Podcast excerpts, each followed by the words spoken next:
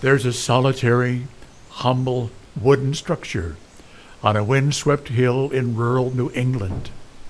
To open the door is to engage our minds, our hearts, and our imaginations. In this place, preachers and professors, past and present, come alive as they walk the aisle, ascend the pulpit stairs, and teach. From theology, from history, and from the Word of God. Welcome to the Saybrook Meeting House, an audio production of Saybrook Ministries.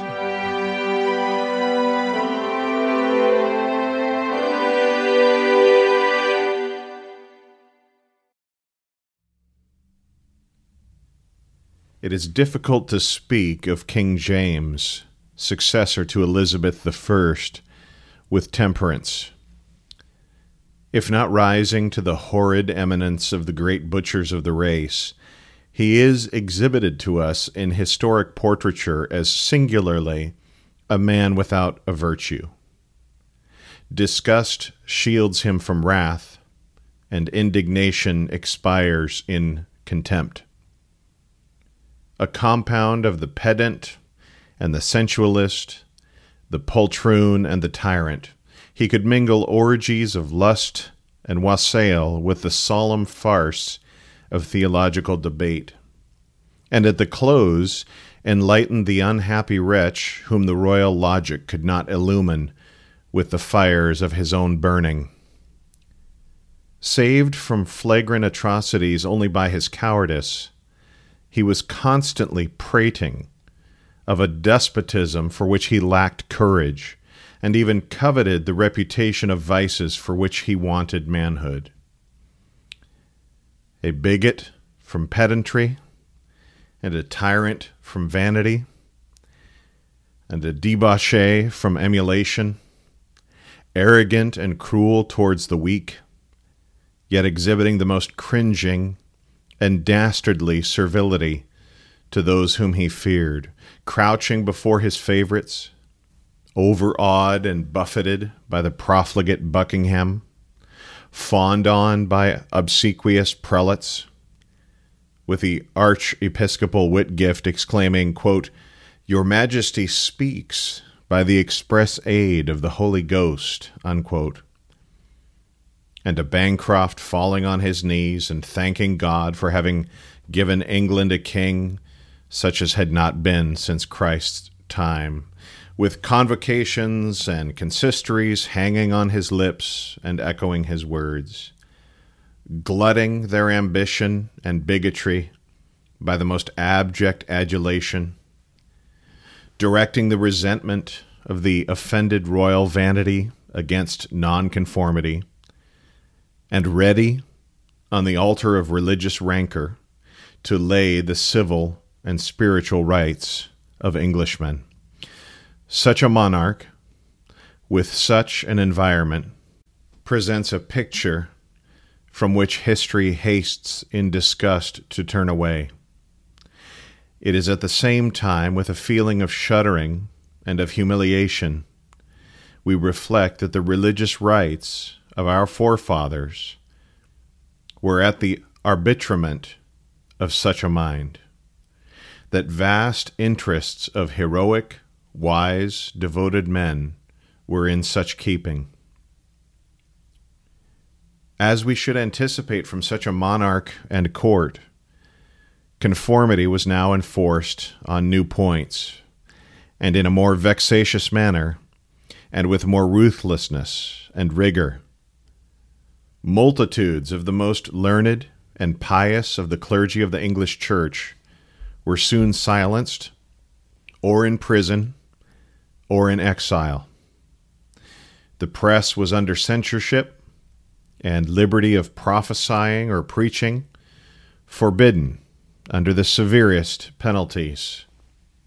And under the direction of the fanatical Whitgift and Bancroft and their satellites, the terrible machinery of the Star Chamber and High Commission and of illegal or subservient tribunals with inquisitorial process and infamous punishments was plied with new energy throughout the realm of England. It was an hour of fearful peril for truth and liberty. But under this monarch, as under his predecessor, Puritanism saved the liberties of England. And honored be the men who in that hour of opprobrium and peril stood firm, faithful, found among the faithless, who in the pillory and the prison, in poverty and exile, at the stake, and on the rack and the scaffold, wore out the rage of civil and spiritual despotism, and saved the liberties of Christian men, to the English nation and to us, their children. Yes, though many shadows may be upon their virtues, and many imperfections encompassed their action, honored be those true hearted, iron men to the world's end. But these acts of tyranny were not only heaping wrath against the day of wrath in the next age, for both prelacy and monarchy, but meanwhile had been producing disruption of the persecuting church. The bands, tightened beyond endurance, at length burst, and a body of separatists were driven off. The Puritans in general had thus far been merely a party within the Anglican Church, and had for a long time contemplated not the formation of a new, but the reformation of the old ecclesiastical organization. But a portion of them now felt themselves forced out of the church they had long loved, believing a reform of it hopeless, and thinking a persecuting or idolatrous church to exhibit unmistakable marks of defection, if not apostasy, they found neither in reason or the Word of God any warrant for the supposition that Christ had, through a fixed clerical succession, bound over his church to a corrupt and persecuting hierarchy. They believed the authority for the ministration of the word and ordinances was vested in no clerical order above the church, independent and self perpetuating, but inhered in the body of the believers, and that this body had the right when they deemed that the safety of the church required it, to resume this prerogative. Such a crisis, they believed, had arrived, and therefore asking no episcopal sanction, but deriving their authority immediately from the great head of the church and the Great Commission, they proceeded to organize themselves on what they regarded as the biblical model and on the apostolic principles of liberty, order, and faith. Congregations of this description began to be formed in the latter part of the reign of Elizabeth. In 1606, we find the elements of one of them, persecuted and hunted down, at length, attempting flight from their native land, but they were arrested and imprisoned. Again, in a dark night and amid storm, they sought the privilege of exile. But a sudden surprise by a troop of horse interrupted their embarkation, driving the men to the sea and carrying away captive their wives and children.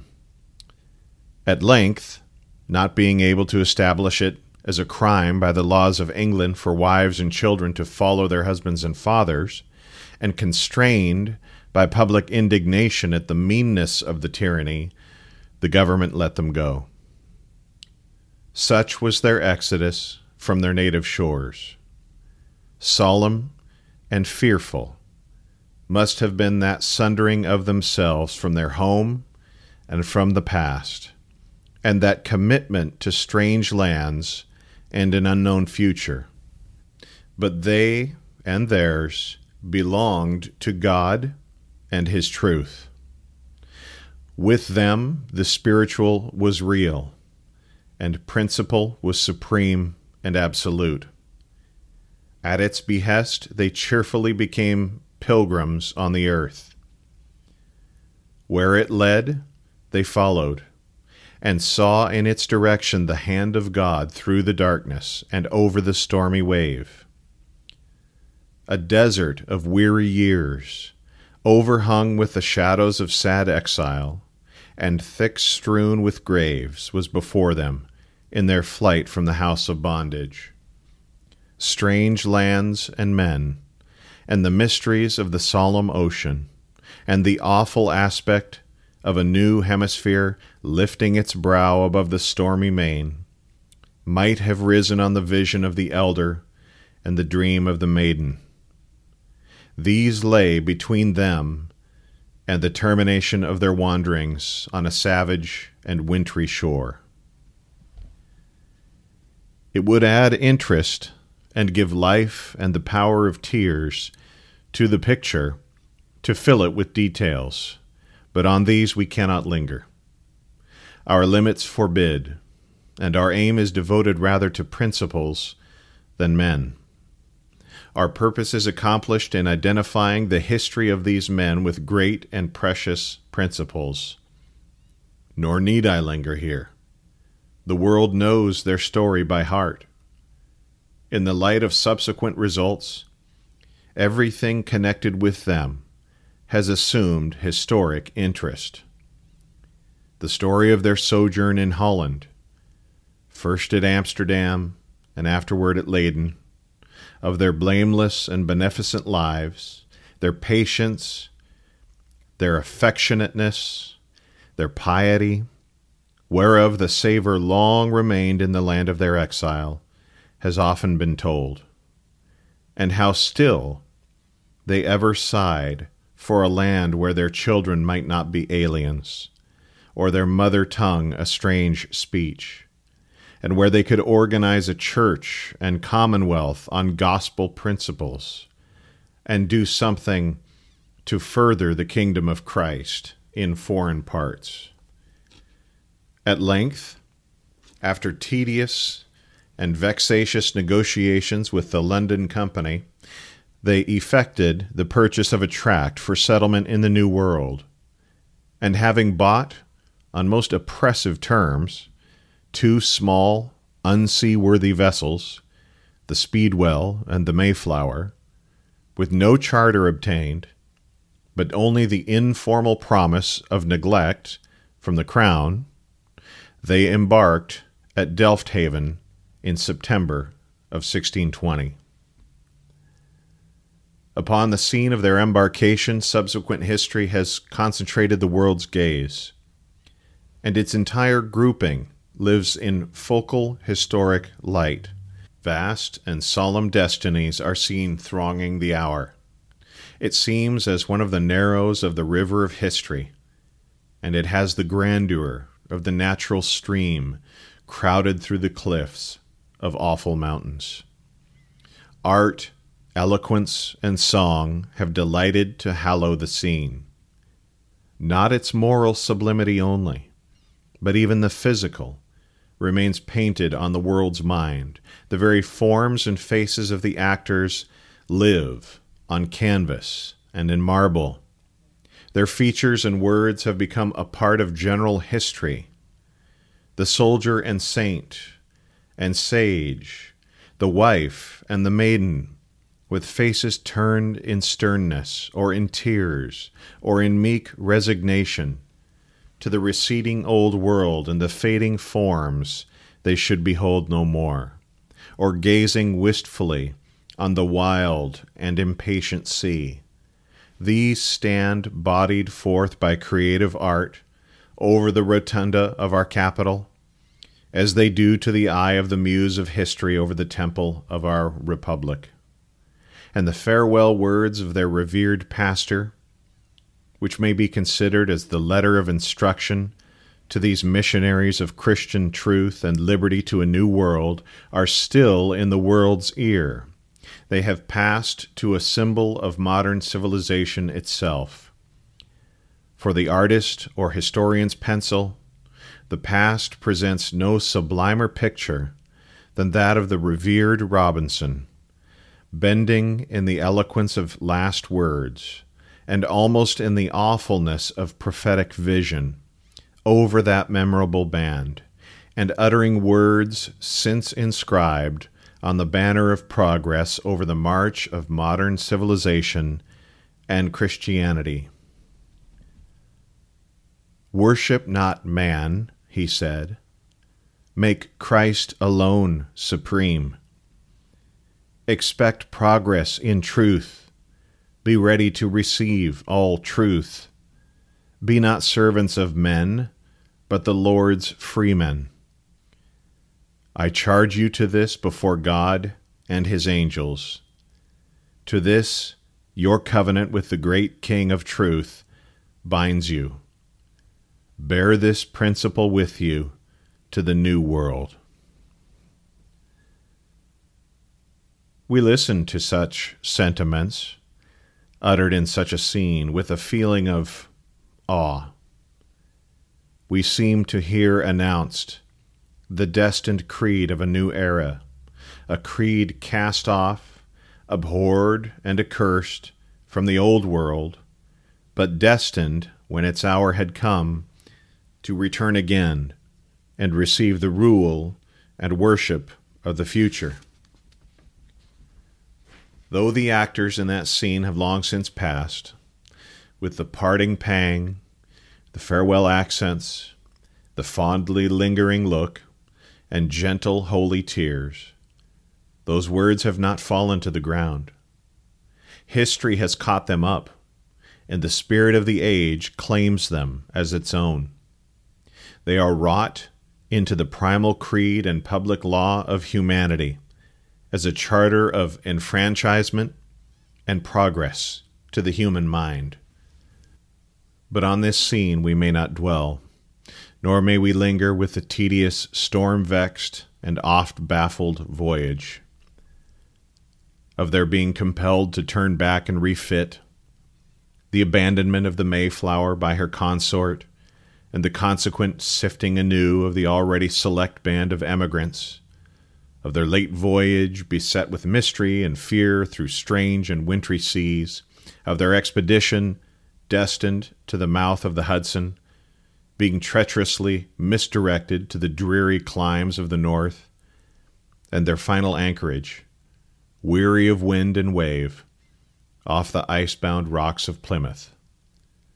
Of these I need not speak, nor of their exploring expedition piercing the solitudes of those melancholy wilds, and the pilgrim's first Sabbath in the New World. How, with coats stiffened like iron mail by the sleet and the spray that froze as it fell, they kept holy time under the majestic oak or pine, through which went up the awe filled voice of prayer, or the solemn psalm, blended with the roar of the wintry storm, or the organ tone of ocean.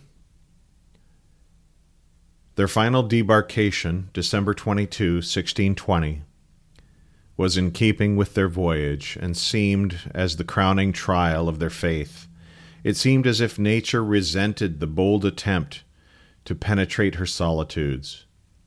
The new world frowned them off. The heavens, the sea, and the breakers, hideous with cold and death, and the sad frozen cliffs, forbade their landing. And no loved face smiled, or friendly hand beckoned through the storm. No charm of home, or of civilized habitancy, welcomed them to these desolate shores. It was a land of desolations and the shadow of death. But God was their king, and nature was his minister.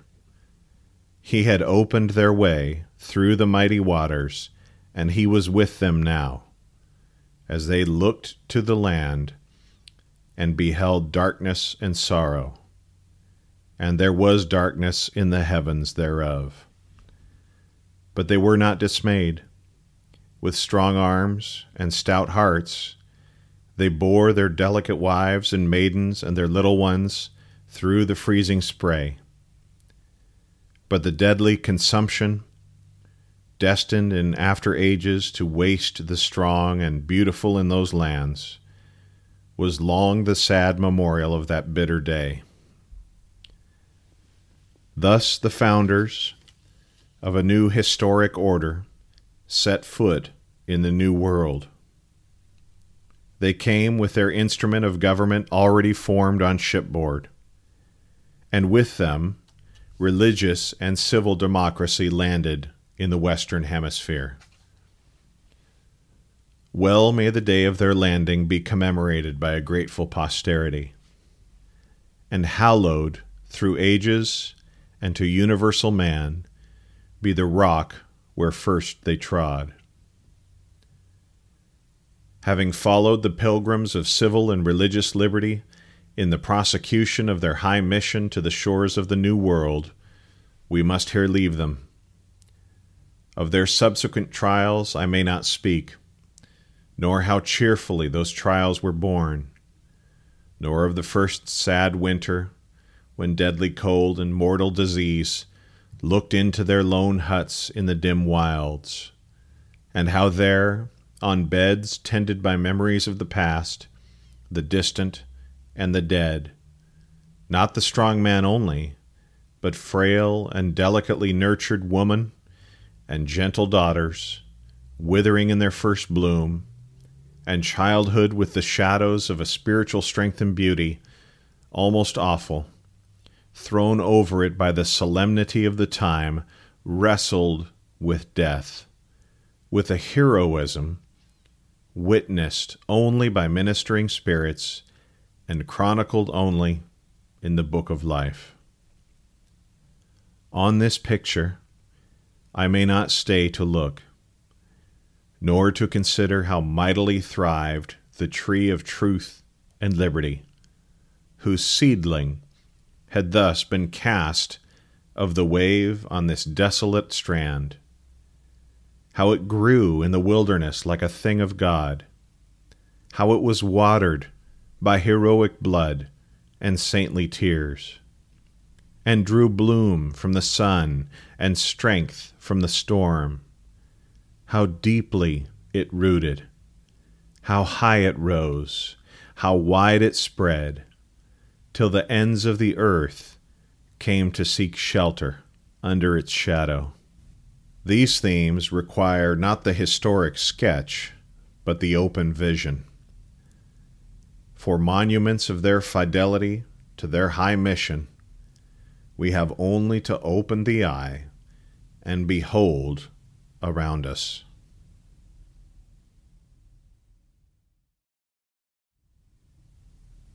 From a discourse in commemoration of the Pilgrim Fathers, delivered in the Third Presbyterian Church, St. Louis, December 24, 1848, by the Reverend Truman Post.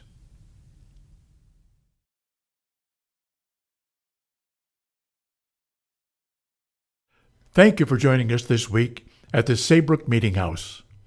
We hope you've been blessed by today's podcast.